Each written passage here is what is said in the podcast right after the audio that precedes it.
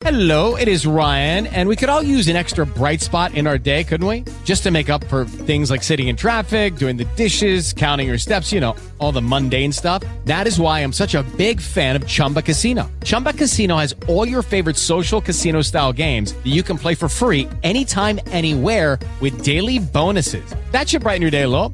Actually, a lot. So sign up now at chumba casino dot com. That's chumba casino dot com. No purchase necessary. V G W Group. Void where prohibited by law. See terms and conditions. eighteen plus.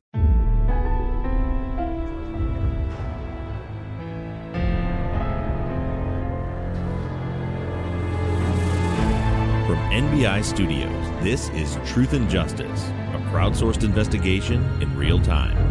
I'm Bob Ruff.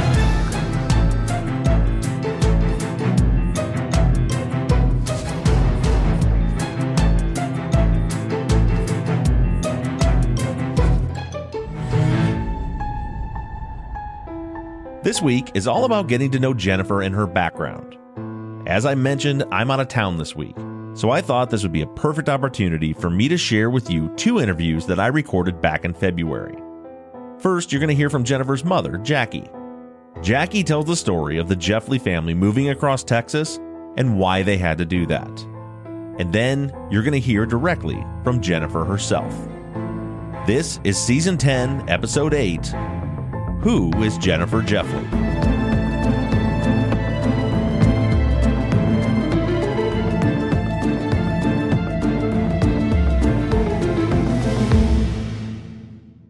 Texas Ranger James Holland is a legendary interrogator. They call him the serial killer whisperer. You can't hide those indications, and that's why yesterday I knew that he did it. But now, shocking interrogation tapes reveal how the super cop really operates. And that's why they asked me to come in, because I'm special. From Something Else, The Marshall Project, and Sony Music Entertainment, this is Smokescreen. Just say you're sorry. Listen and follow on Apple Podcasts, Spotify, Amazon Music, Stitcher, or wherever you get your podcasts. Jennifer was, she was mama's girl. Mm-hmm. She was sweet. Um, she clung to me. I don't know. Her and my mom were, um, Kim was my mom's favorite. So that made Jennifer even closer to me. And she always wanted to help me do this or help me do that. Wanted to learn, wanted to be just like me. You can almost call her, um, she wanted to be a mini-me. Mm-hmm. Was that all through from the time she was little until she was fifteen? Um, well, when she, a teenager, Jennifer took a liking and a loving for animals. Um, so, and then we moved a lot.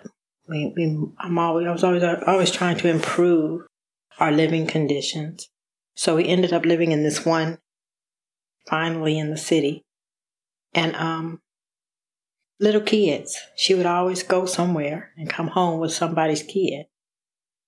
So she, she did break away from me some, but she would come back. She would always go find a little kid. Mama, look, look, this is whoever. And I'm like, girl, if you don't take that little kid home, that mom's going to think you kidnapped them.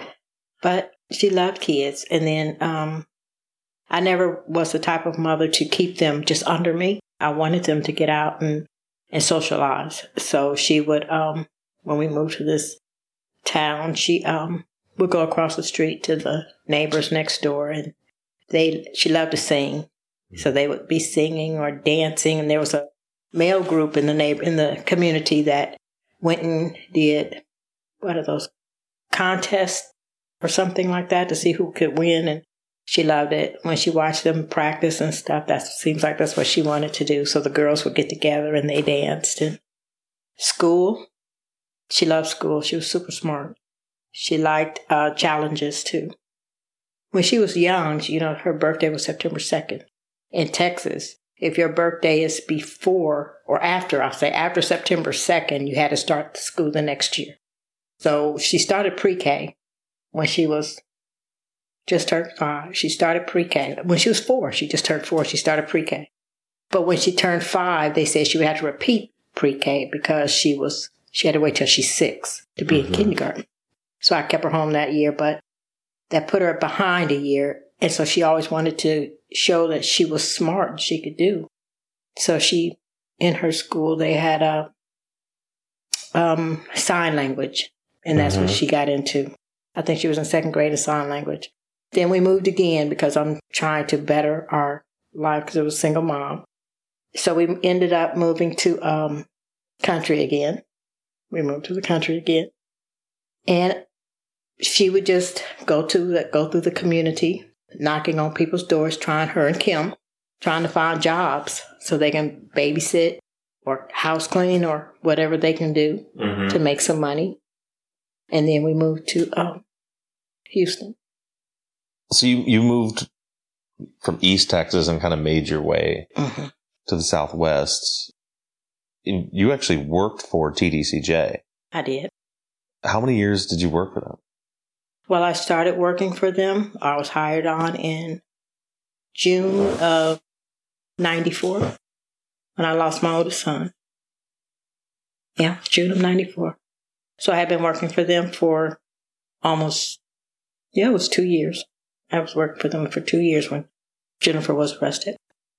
You went through a lot of tragedy in a very, very short period of time. If you're comfortable with it, can you can you tell me what happened with your oldest son and then your youngest son and how you managed to make it through all that? I'm, I'll try to tell you without breaking down. My oldest son graduated from high school. And I think he graduated in ninety-one or ninety-two. I don't remember anymore. But when he graduated, he wanted to go to college. So my sister lives in Chicago. And so she said, come up here to and go to Kennedy King because it's a really good school, really good college. Mm-hmm. And so he said, I'm going to go stay with her and go to Kennedy King. But his first semester of college, it was rough. More, I think it was rougher than he could handle in Chicago. So he said, I'm going to come back. I had a nephew who was about to start Stephen F. Austin, or he was already in Stephen F. Austin. He graduated the next year. He was in Stephen F. Austin. So he said, I'm going to go to Stephen F. Austin with my cousin. So I told him, okay, well, we got to get your paperwork done so we can get you, when um, school starts back, we can get you into school so you don't miss a semester. He said, but I think I want to take a break. So school start back in January. He said, but I want to wait and go in the, in the fall. I was okay. He said, so I'm going to get a job and save my money, and then I'll be ready to go in the fall. And by then, he was admitted. Um, he was just waiting for the semester to start. And um, he had some friends that he graduated with, and they liked to hang out at the um, this little teenage place where they had uh, in the country for teenagers to go and shoot pool and eat and things like that. And I don't know what happened, but he left me and he went there. And thirty minutes after he got there, um, he was looking for his friends, and they were in this arcade. And that's what it was, an arcade for teenagers. And while he was there, he was shot. And um, he died on the way to the hospital. So after that, um, that was hard. And Karen actually helped me with that. And then, um, so I was working. I had a job as a um, secretary. And um, after the services for my son, I think I took off a little while. And then when I, I finally had to go back to work, then I decided then I'm going to work for, no, I decided before then I was going to work for T D C J. And all the kids agreed to, yeah, you should. Yeah, if you want to. Yeah, we'll support that. But when my oldest son died, I thought, well, maybe I shouldn't. But everybody, no. He wanted you to, too. He wanted you to do better. So that July, my, and my son died in March of ninety-four. And I started working for T D C in June of ninety-four. And then my youngest son was um, diagnosed with cancer in July of ninety-four. So it was a battle, but I had to be strong for my youngest son. I had to be I had to be strong for my youngest son because he um. Now that I'm working for T D C J, I had insurance, so I could take him to the doctor.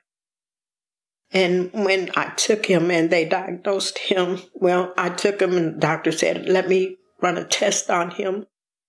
Okay. So we're sitting there and he came back with the test and it took about an hour. He said, uh, I want you to admit him to the hospital. He has to have emergency surgery. Okay.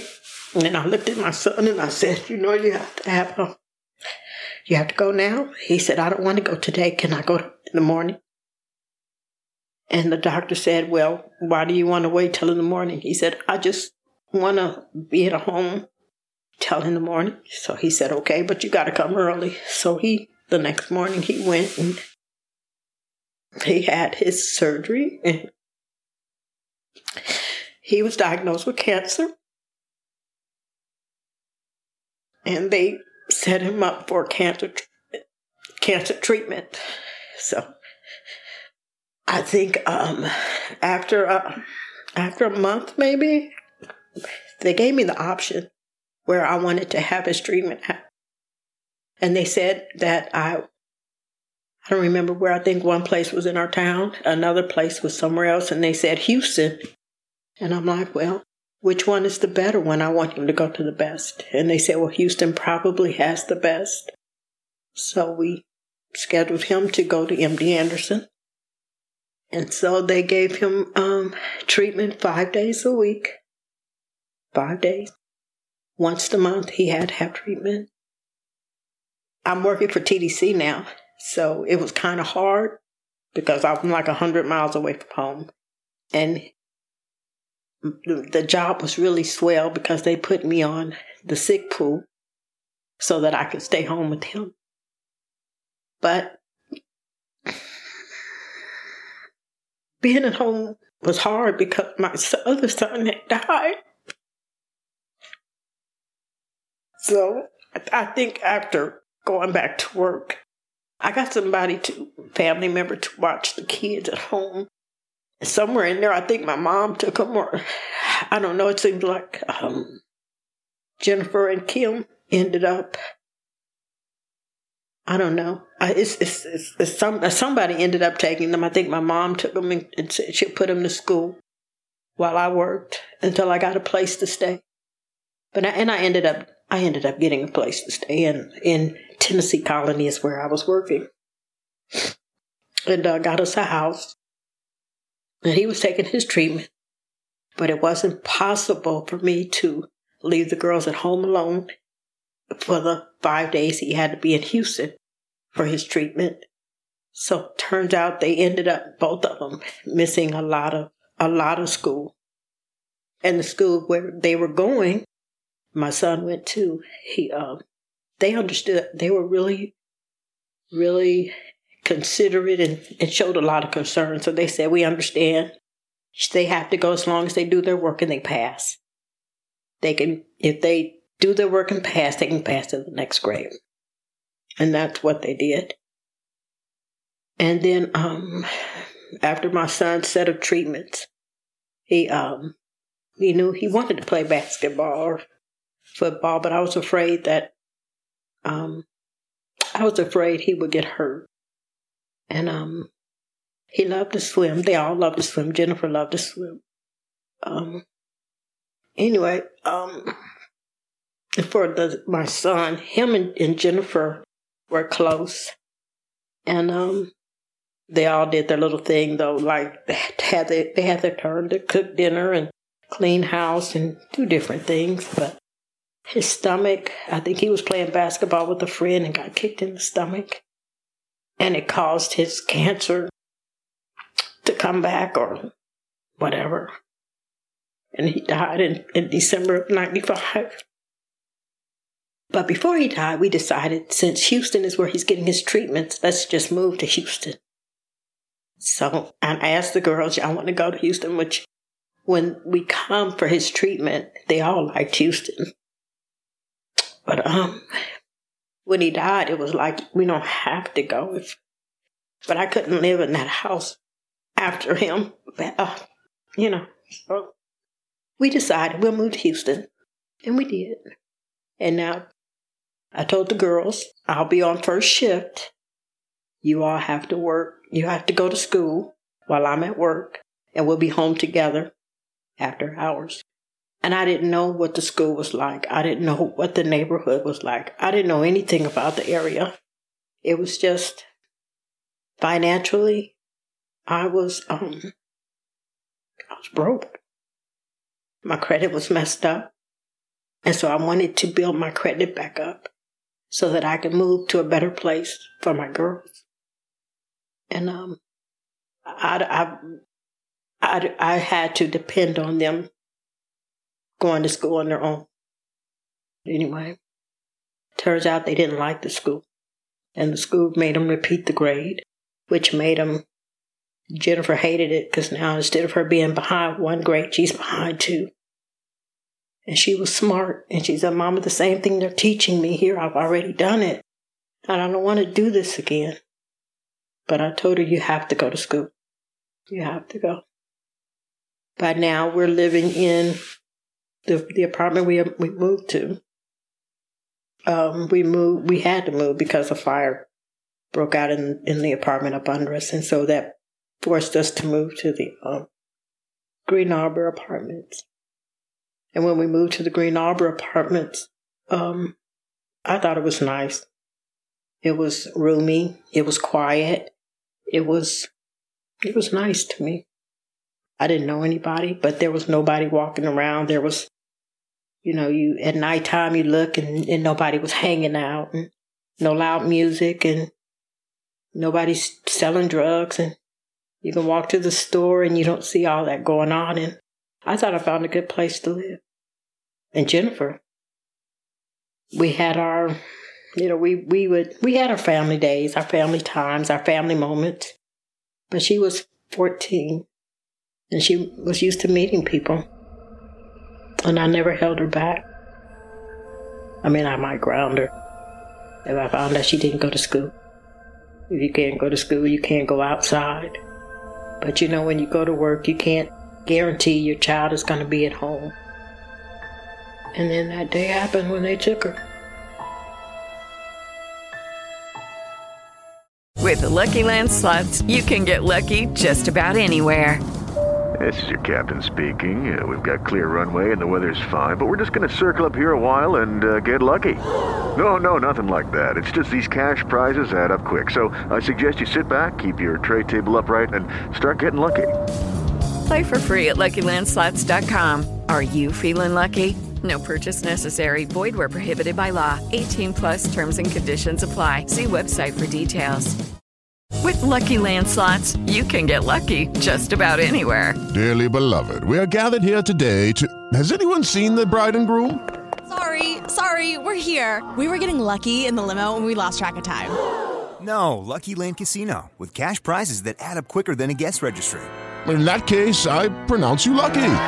Play for free at Lucky Land Slots dot com. Daily bonuses are waiting. No purchase necessary. Void where prohibited by law. eighteen plus. Terms and conditions apply. See website for details. Well, it's it's a, a pleasure to meet you. I've, I got to spend a whole, I don't know if you've talked to your mom, but I got to spend a whole evening with your sisters and your mother. They were they were lovely people. Yes, they, they said the same about you. They really enjoyed you. Well, good. I'm glad glad to hear that. How much time do you have? Will you be able, I know you guys have thirty minute blocks. Will you, will you be able to call back if we get cut off, or do you have just your thirty minutes? Uh, well, we rotate since we only have four phones. So if nobody is up for the phone next, then I'll be able to call you right back. Okay. So we'll, we'll get right into it and get and use as much, much of our time as we can. First of all, in, in prison, you seem to have, you said you, you've got some freedoms. What, what is your life like in prison? Are you like in one of the camps? Are you in general population? Do you have a job? Yes, I'm in general population. Um, right now, I work in laundry. Um, I've been in laundry for like uh, six months now. So uh, I'm the issuer of um, the state shoes. So I do state shoes and state boots. So I work uh, twice a week from two to around about twelve p.m. So that's what I do. Okay. Now, what other jobs have you had through your time in prison? Um. I've had, I was a boot black. I've been a, a medical S S I. Um, I worked in a print shop as a press operator. Um, I did the clerical work for the beauty shop. I did the clerical work for the, chemi- the unichemical um, dispensary. Um, I did beauty shop. I did uh, field squad. I did chemical worker. I did yards. I think I've had pretty much every job but a trustee. Yeah, but a trustee position. So I did. Um, I cooked the officer's food in the O D R. Um, I worked as a general population cook. I've done everything. I don't think it's anything that I have not done. So are, are you guys in, you're in Hobby, right? Yes, sir. Have you been in Hobby the entire time you've been in prison, or have you been moved around? Yeah, I've been moved around. I've been um, I've been on every unit but uh, Hilltop. So I've been over here this year in October. If I make it to October, it'll be twelve years since I've been over here. Okay. You know, I mentioned in one of the letters that one of the other women we worked with, Sandy Melgar, at one time was in Hobby. Did you ever meet Sandra? Uh, Sandra, I don't, I don't know. Like, I don't really. Uh, I'm kind of reclusive because uh-huh. I don't want to. I don't want to get caught up in the things that go on with this Malou, within this Malou. So, like, I stay to myself. So, if I've met her, I, her name doesn't sound familiar. I might have seen her face, but I don't. It doesn't stand out to me. Sure. You know, I, I didn't realize there was a there was a bit of a connection there until, like, after spending like five hours with your family. I didn't realize that you grew up Jehovah's Witness, and mm-hmm. I- interestingly, that was a big pre- a big part of Sandy's case. Was she was sort of persecuted by the police and the prosecutor's office because she was Jehovah's Witness. Um, but anyway, one thing that I want to do is. Is have have you kind of walked through? I've heard, I, you know, I've read the trial transcripts, I've read statements, I've talked to your family, but could you walk me through what actually happened? Not the the police statements, not all that, and we'll get into what the police did with you and the interrogation stuff. But can you just walk me through exactly what happened, starting with October twenty-eighth, the night before uh, the, the Bob, Bob. Yeah. Justin told me not to not to touch my case. Okay, so you right doesn't you don't want to yeah. talk about the case. Okay, got it. So let's I guess let me then get to know you a little more. Um, let's talk about life before you went to prison. Can you can you walk me through? I mean, you were only fifteen years old, so maybe let's back up to just before um, you guys started moving. Or your family said you guys started. You were living in the east side of the state. And then because of some of your your mom's job changes, you guys started moving towards Houston, and you had the the tragedies with your with both of your brothers. So can you just just tell me the story of, you know, those those say two, three years of your life leading up to when the the crime happened? Um, we had a we had a good life. We were um, we were poor, but my mom provided in a way that um, we didn't realize the struggle.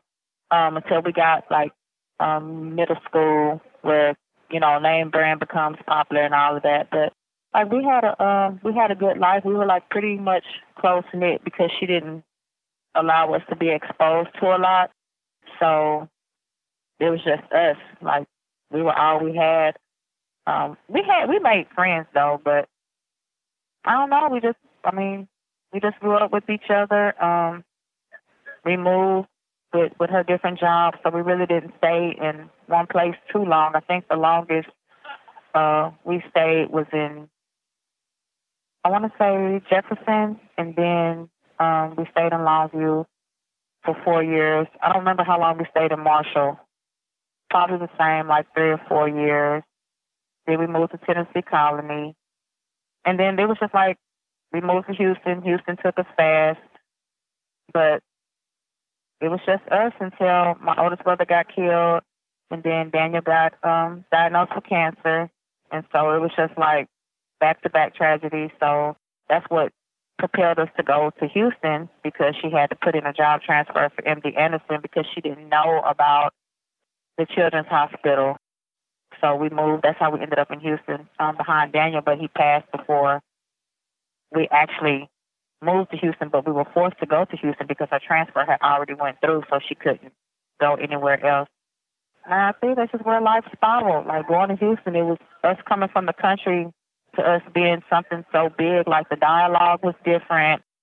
Just the way of living was completely different than what we were exposed to and what we knew. So it was just like a whole new world, and we just got caught up in that. But it was just about family life, family life until we just got broke apart with, with Thomas and then Daniel and then Houston. So it was all about um, school. I loved going to school. I ran track for a little while. I cheerleaded for a little while. I was student president for a little while. I played volleyball for a little while. Um, I just did a little bit of everything.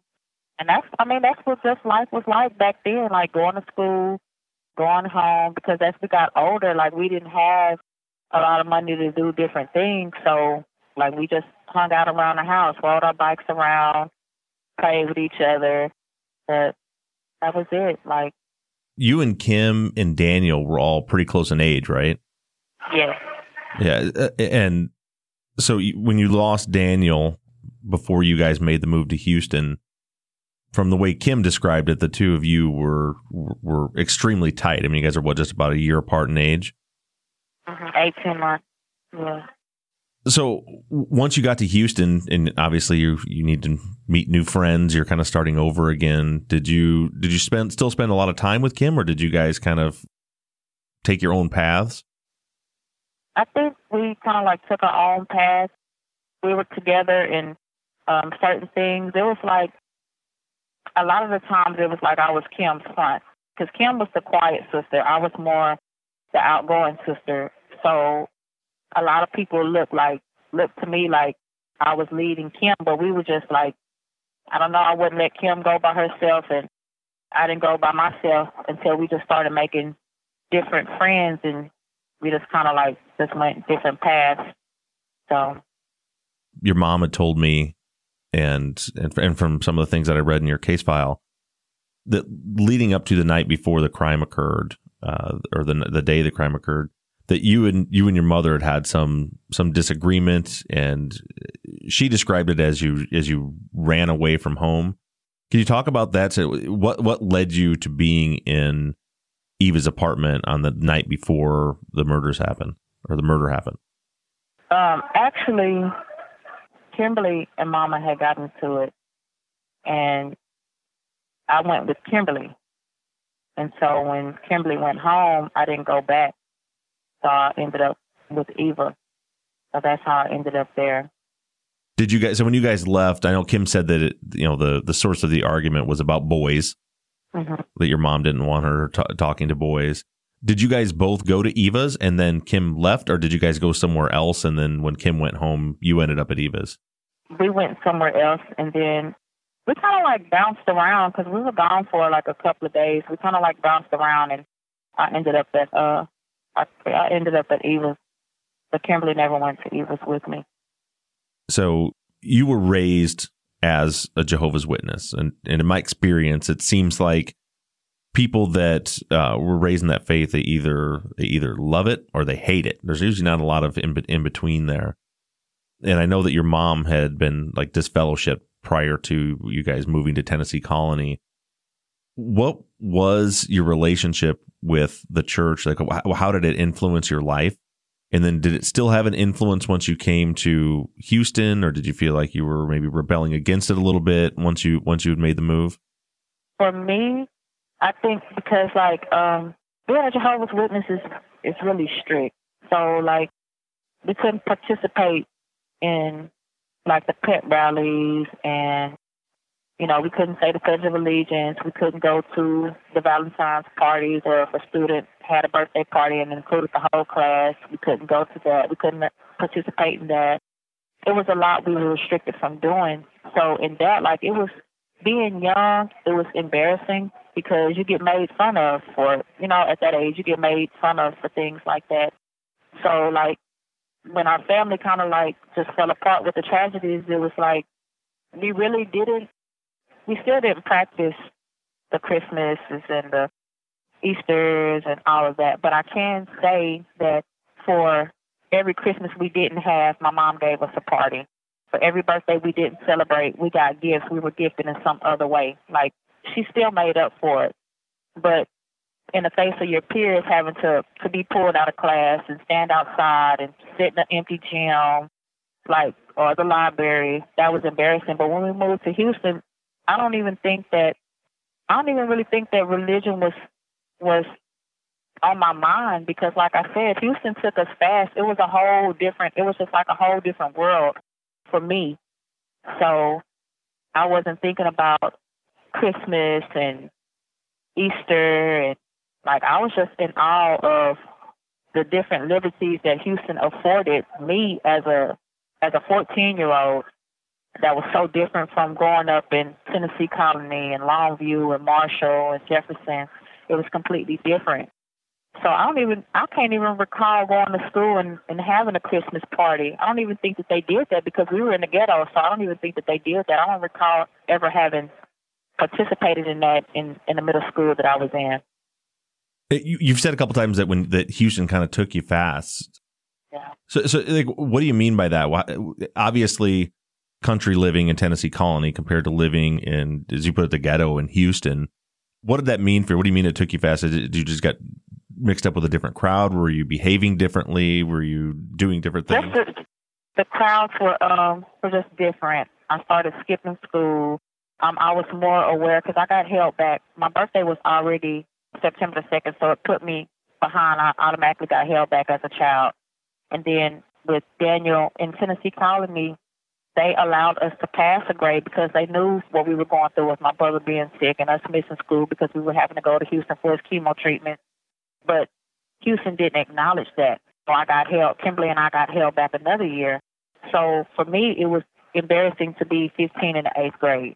So I was more conscious of the type of crowd that, that I was hanging around. They were fast. The girls were faster. Um, we had grown men hitting on me. Like, in Tennessee Colony, we didn't experience that. Everybody was even killed. We were all the same pace. Kids were kids. In Houston, kids were adults. So it was like I was trying to catch up. I was I was literally running to catch up to a crowd that I was struggling to fit into, whereas in Tennessee Colony and Longview and Marshall, I was able to be myself and to be my age and not feel the pressures of trying to fit in or trying to be accepted because I came from the country.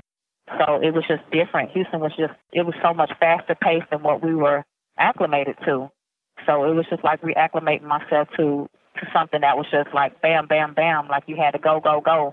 You either, you ran to catch up or you got left behind. And at, at fifteen, fourteen, fifteen, I didn't want to be part of the left behind crowd. I wanted to be part of the in crowd. So it just changed. Like in Houston, you were proving yourself, like proving you were down, proving you, you had the experience. So, like, I was faking a lot to try to fit in to a crowd that I knew nothing about because it wasn't the same coming from East Texas. It wasn't the same in Houston that I was accustomed to. When you say you were faking a lot, like, what, what do you mean by that?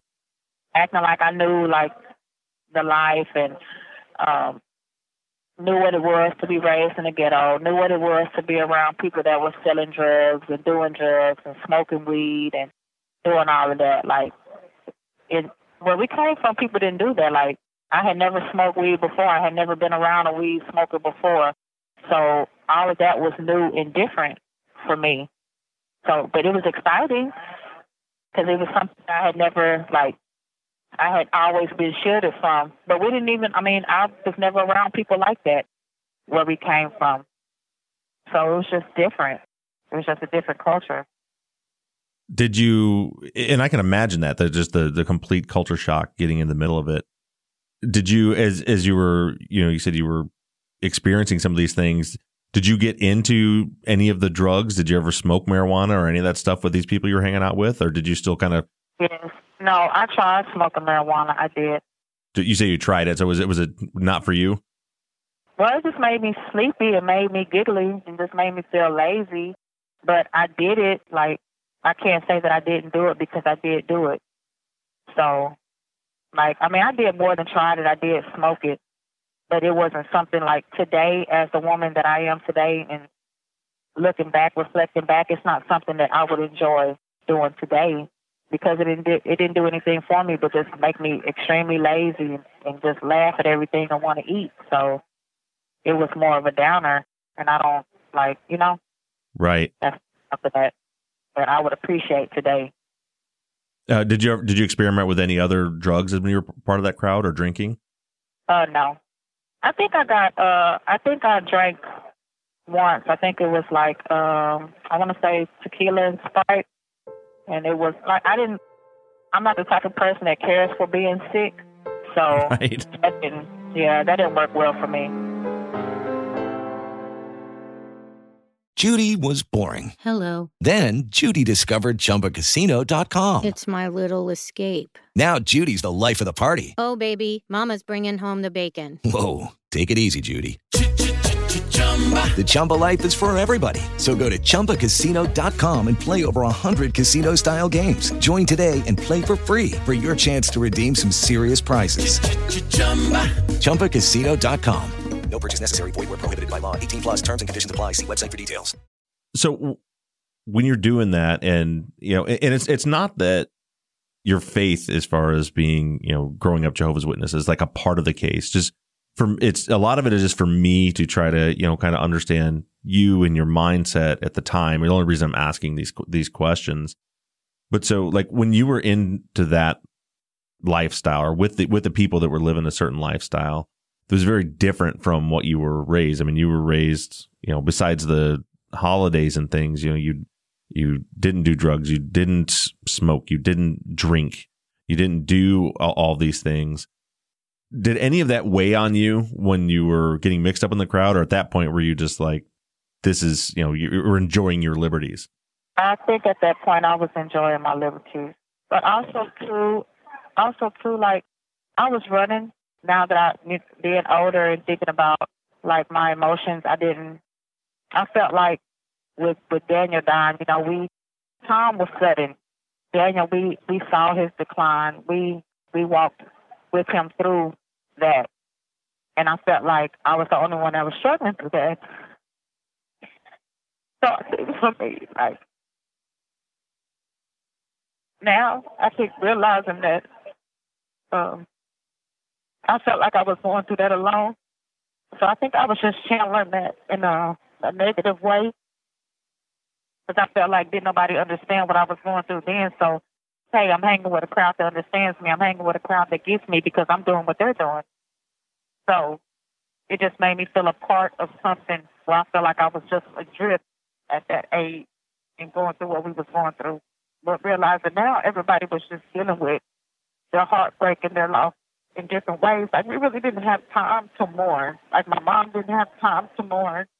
So we really didn't have time to mourn because everything was such a change. We were moving. Things were changing. Like, so it was just different. Like, we was just going from one extreme to the next. So everybody was just adrift at that time. And I just felt like nobody got me. Mama didn't understand me.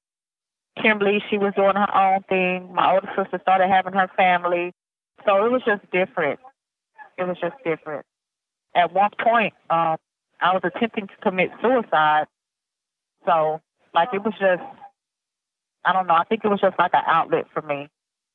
It's so, it was really tragic for me when I heard, you know, heard about that time in your family's life from the rest of your family. It sounds like you guys, before Thomas was killed, that despite being poor and despite moving around, that you guys had a very tight-knit, happy family still. Yeah, we did. We did. And then through, you know, a year or two years of tragedy, do you think that the loss of your brothers, did it just, did it break up that entire family dynamic? I think that it did, because when my mom lost Thomas, when we lost Thomas, you know, that being her her firstborn, like, because when she made it to him, like, he had literally just died. He was still warm, and, like, that destroyed her a lot. So, like, she had to regroup from that, which she didn't get time to do because that Daniel got diagnosed with cancer within months. So, like, it was just everything. So I think that, like, she tried. She tried to hold it together for our sake, but, like, I just think that her, her power, her stronghold was weakened. It was weakened greatly. So I think we was just we just all just kind of scattered. We all scattered, and we was all dealing with things the way we dealt with things. So, and at that time, like, she's trying to make ends meet. She's trying to pay rent. She's trying to keep a roof over our head, keep food in our stomachs, keep us clothed. Like, so she was just taking hit after hit. So she really didn't have that much time to focus on us the way she had before everything started happening. So I think, too, that played a large part in why we were able to just go the route that we went once we moved to Houston. Right. God, it's so it's so awful, everything that, that you guys and your mother especially has had to go through. I'm, I'm going to I'm gonna shift, Jennifer, as we come to the conclusion of our time to talk about like what life's been like in prison for you. You've grown up in prison. I mean, you you got locked up, you know, just a couple months into being fifteen years old.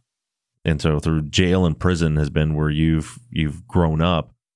What have you done with yourself to try to improve yourself over these last twenty-four years? Um, well, I didn't qualify for college because of the length of my time, but my mom paid out of college, out of pocket for me to go to college. So I have received dual degrees in business management and general studies, respectively. Um, are those are those bachelor's degrees or associate degrees? Associate. Oh, that's yes, great. Um,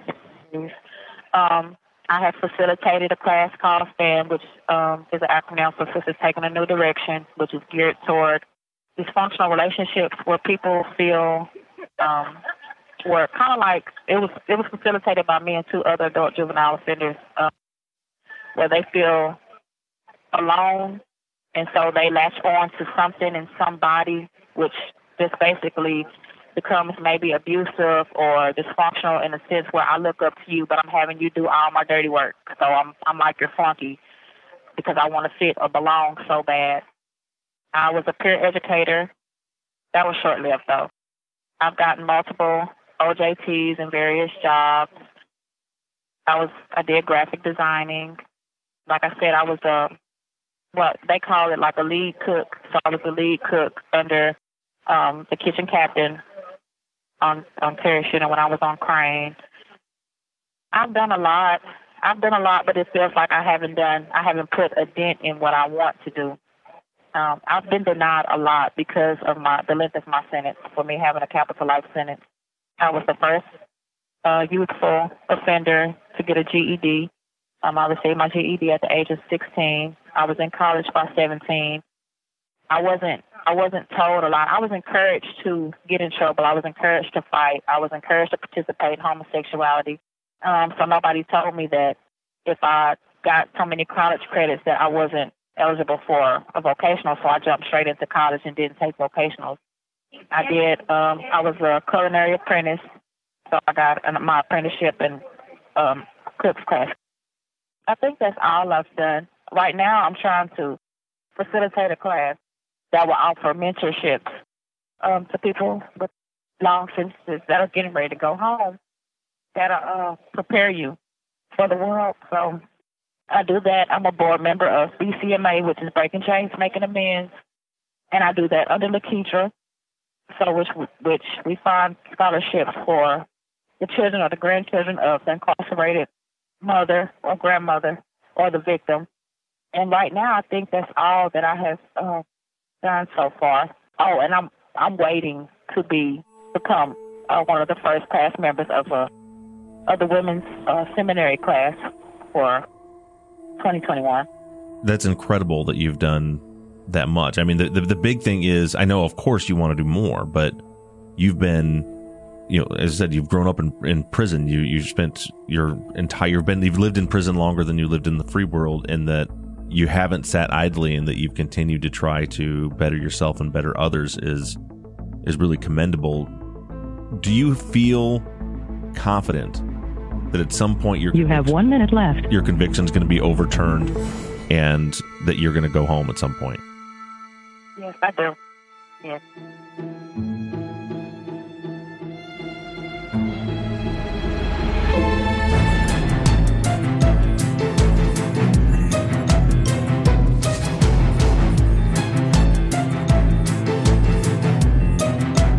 Truth and Justice is an N B I Studios production and is distributed by Wondery. Produced and edited by Mike Bussing and sound engineered by Shane Yoder. All music for the show is created, composed, and scored by put them in a song dot com, who also mixed and mastered this episode.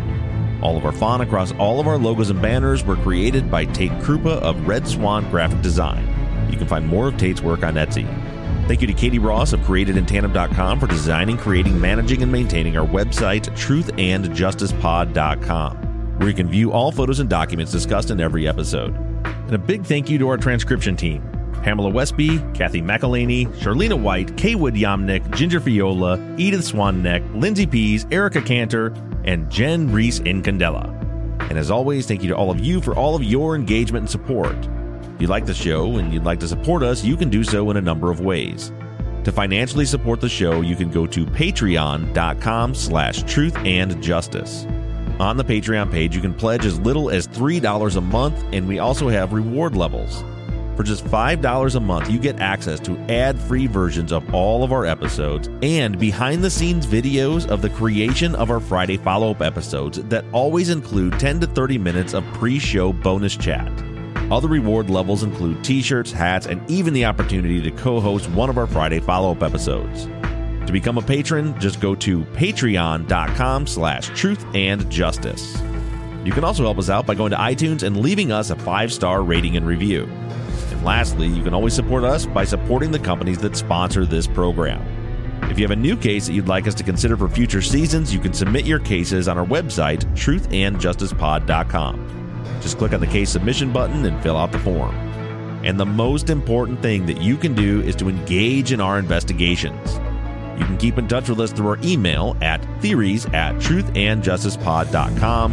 You can like our Facebook page or join in on the conversation on the Truth and Justice Podcast fans page. For all of you tweeters, you can connect with us on Twitter at TruthJusticePod. And I personally can be found on social media at Bob Ruff Truth, and Mike can be found at Murb Gaming, M U R R B G A M I N G. Don't forget that we always have our twenty-four seven voicemail line open for questions, comments, or tips on our cases. That phone number is two six nine, two two four, two eight three three. However you do it, stay engaged, stay in touch. But as for now, I'm signing off. I'm Bob Ruff, and this has been Truth and Justice.